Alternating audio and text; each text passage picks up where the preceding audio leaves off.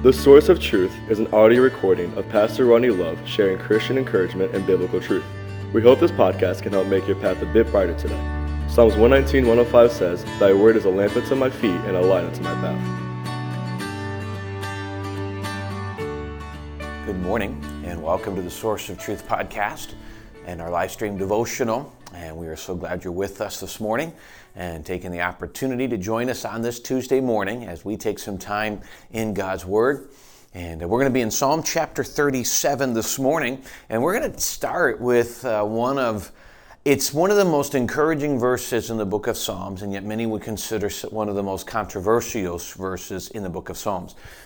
So if you're following along, we're actually just going to jump right into this. Psalm chapter 37.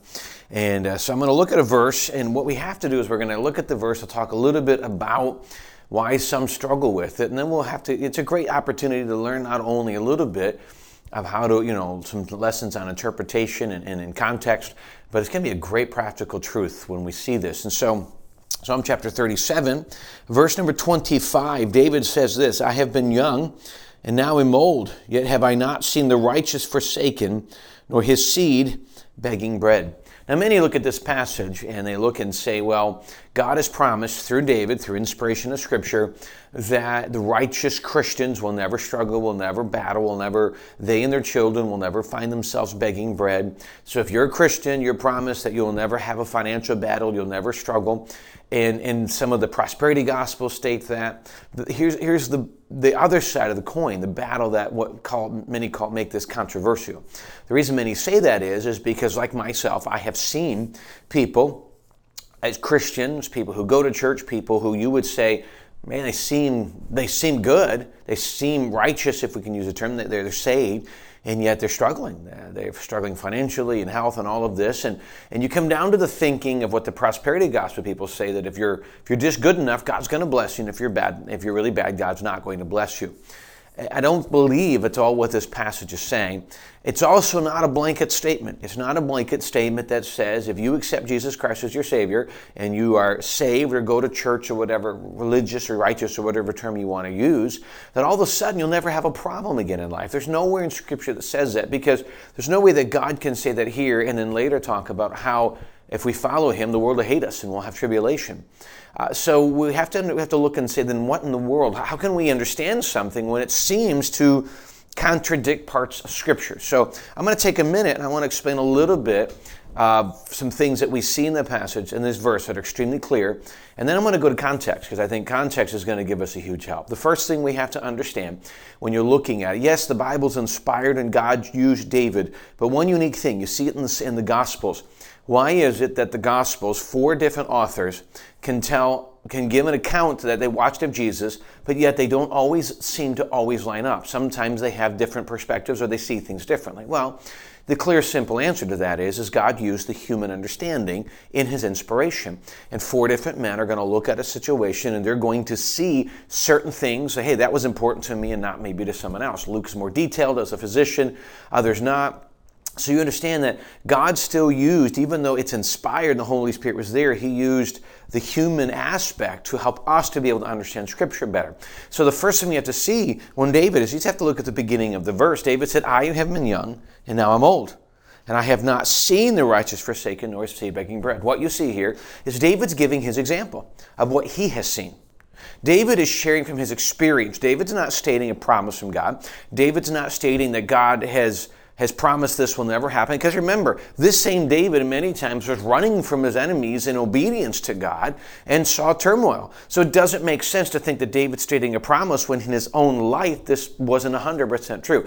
What David is saying, and again, we'll get to context, David is saying that I have seen the end of two different points of view. We'll see in context. And in my experience, those who choose a certain direction really enjoy the blessing of God. So let's go back and look at uh, what he is talking about. Uh, we could spend and read a bunch of verses. I'm not going to. I'm going to read two verses, uh, well, three coming up to it, that give us an idea of where it's coming from. And these two first two verses give us a bit of the context of this chapter. Verse number, uh, see, um, 12, verse 12 of Psalm 37. The Bible says, The wicked plotteth against the just and gnasheth upon him with his teeth. It talks about, and he's talking about these wicked in a lot of the passages, the wicked and being against the, the just. And, and, and then he goes on to verse 13. He says, The Lord laugh, the Lord shall laugh at him, for he seeth that his day cometh. So then he continues on, talking about the decisions and the direction of wicked and how, the, how God works with them or how the righteous have trust in God. And, and then he goes down to verse number 23.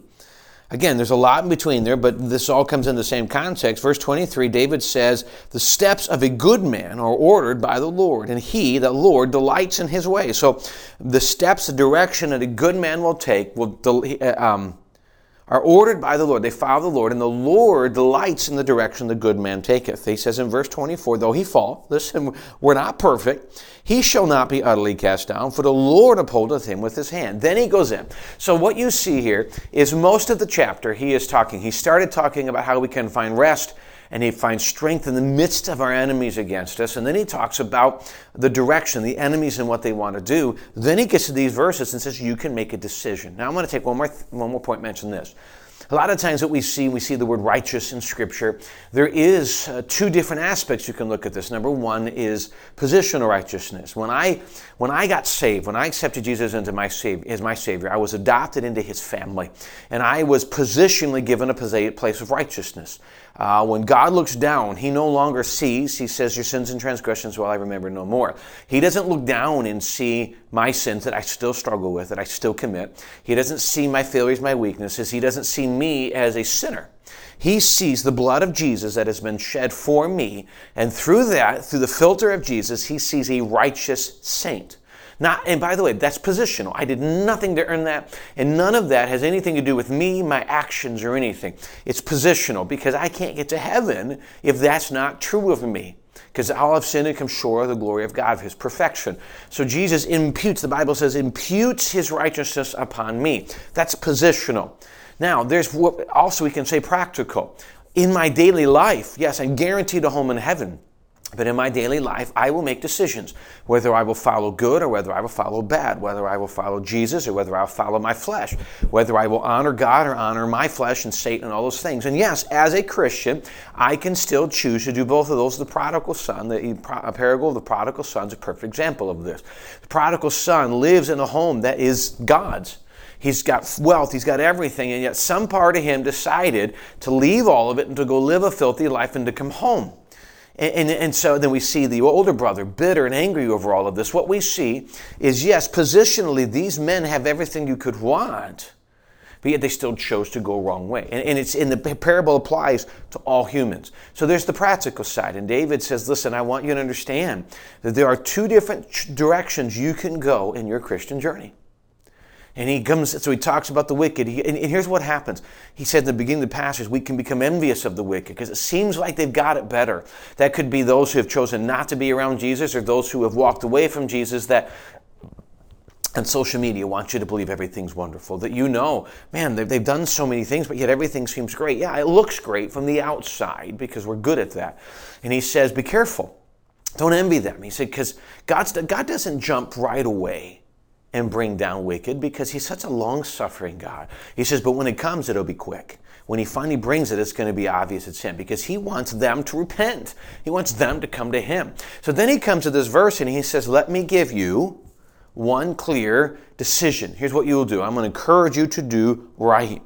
He said, So when you do right, understand in verse 23 the steps of a good man are ordered by the Lord. If I'm going to please God, I got to follow his direction and he and, and, the, um, and the lord delights in his way. So i will follow god. I will choose to be in obedience to god. Number one obedience to his word. And then in and then in following him. Then i'm in church and i'm following what i'm learning in church things of that nature. I'm going to submit to god's word the leadership around me and what god's doing. The steps of a good man are ordered by the lord and that's how he uses it. Though he fall yeah we all mess up he, God will not utterly cast him out because even though God knows the heart, they're going in the right direction, He's going to hold them. He's going to help them. He's not looking for perfection. Then he says, Now let me tell you, he, then he comes to experience. He says, Listen, I've told you to stay away from the direction of the wicked or the carnal or whatever term we want to use, a hypocritical, whatever term. He goes, But I've also encouraged you to go the right direction. So what I'm going to do is, he goes, I'm going to kind of finish this thought or conclude this, this challenge to you, the direction, the right way is following God. I'm going to give you why I think it's good from my experience. He said, There are some good and bad, but my experience states, He said, I have been young and now I'm old. I've lived a long life.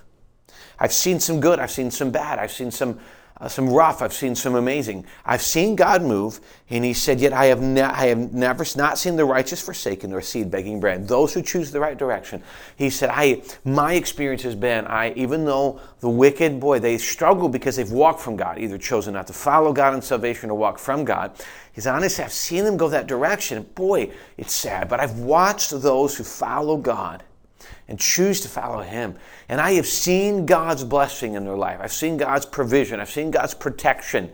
I've seen God do amazing things. Again, He's talking about experience. My experience has been to follow God. At the end of life, to follow God has been the better path than to choose to not follow God. The world wants you to believe that placing your trust in Jesus and following Him in submission and obedience is miserable. You've got to give up so much. You've got to come to church and give up Sundays. You've got to give money to the church. You have to do all these things. And this is what Satan and the world want you to believe is miserable. And, and David is saying, listen, at the end of it all, from my experience, I can look back and tell you, God has blessed. Now, here's something I want us to really consider as we finish. I love what he says in verse 25 because I have been young and now I'm old, yet I've not seen the righteous forsaken. But here's the thing nor their seed begging bread here's what I see a little bit there. I see the effect of my decision as a father to my children. That the decisions I make, and by the way, God doesn't do anything right away.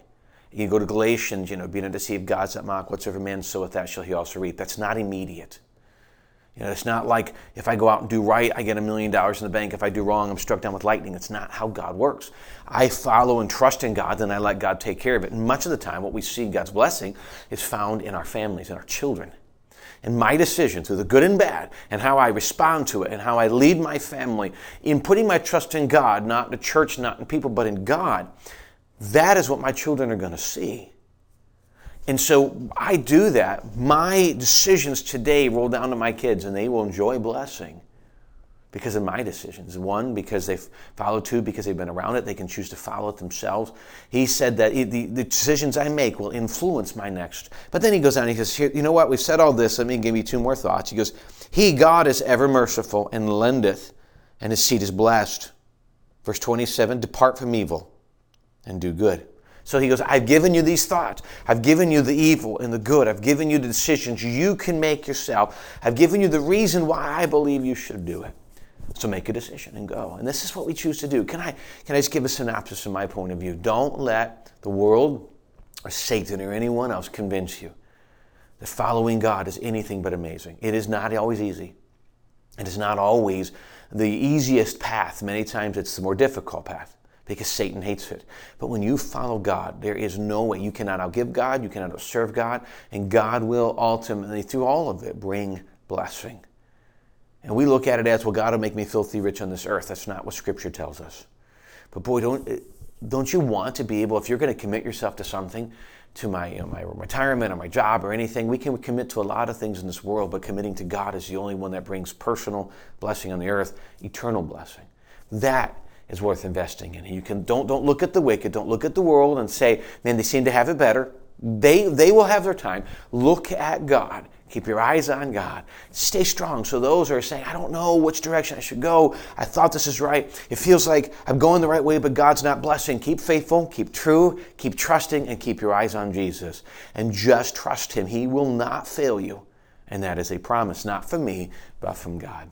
Thanks so much for joining us on this Tuesday morning and giving me the opportunity to share a few thoughts from God's Word. These verses are such an encouragement to me, and I hope they are to you. They're a challenge also to remain faithful and choose every day to follow Him. He, he won't fail you, and that is because He's God and He cannot. And boy, may we keep our trust in Him. When we do wrong, get right with Him and keep going forward and let God take care of all the other details because He's so much better than we are at it. Thanks again for joining us and giving me the opportunity to be part of your day, and we look forward to seeing you next time. God bless.